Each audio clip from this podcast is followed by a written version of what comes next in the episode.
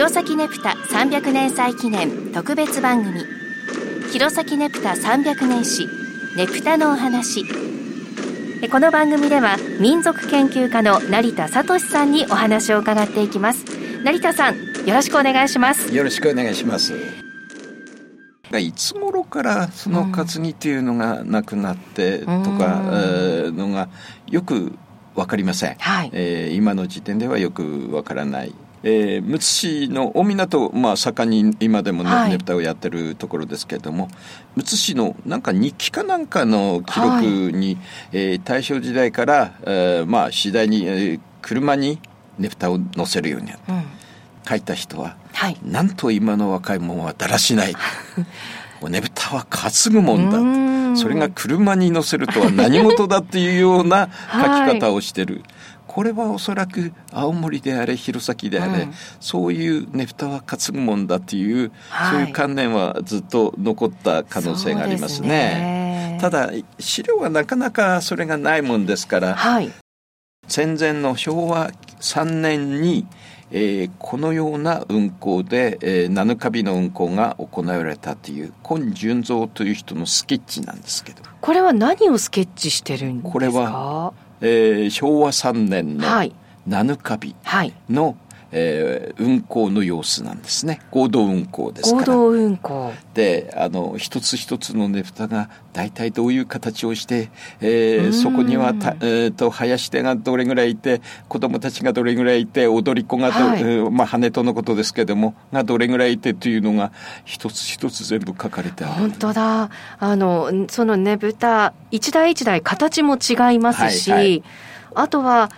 全部こう表現している子供とか はい、はい。踊り手もそうですし、はい、太鼓も大きさまで しっかりと表現されてるんですね。はい、ですからこのねぷたには太鼓があ2台ついてたんだなとかっていうの、うん。うんうん、で先ほどの担ぎのね、はい、あの話になりますけれども、形の中に下に車がついてるのがあります。担ぎでないんです、ね、担ぎでないもの。で中にはやはり担ぎのがあるんですね。ありますね。青森の特徴なんですけども一人で担ぐ小型のねぷたが随分あります。はい。その他何人かで多人数で担いでるのがはい。これなんか何人でしょうかね。10人以上でなんかはい、担いでるねぷただとかあありますね、うんうん、ですからこの頃はもうすでに車に乗せるねぶたがだいぶもう増えてたということになりますね。そうするとこの時期はその一人で担ぐねぶたもあり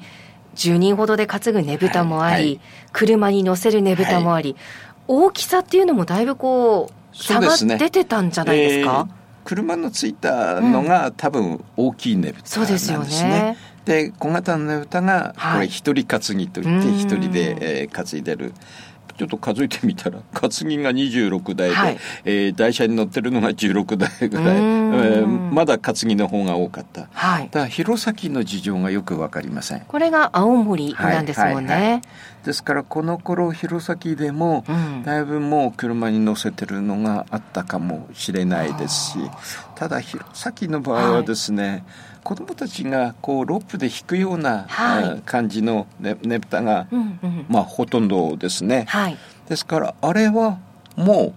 台車に乗っけてるわけですね。そうしないと引っ張れないですよね。はい、はい、で担ぎもともとおそらく担いでた頃から、はい、じゃあいつの時点に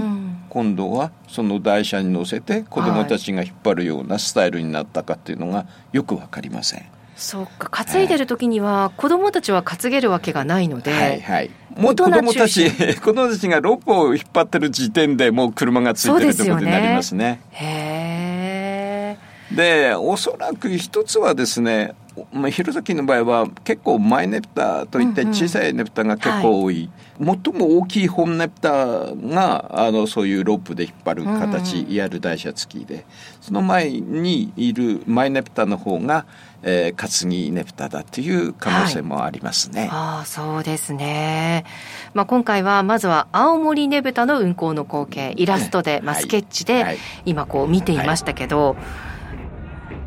それでは今日はここまでです。成田さんありがとうございました。どうも失礼しました。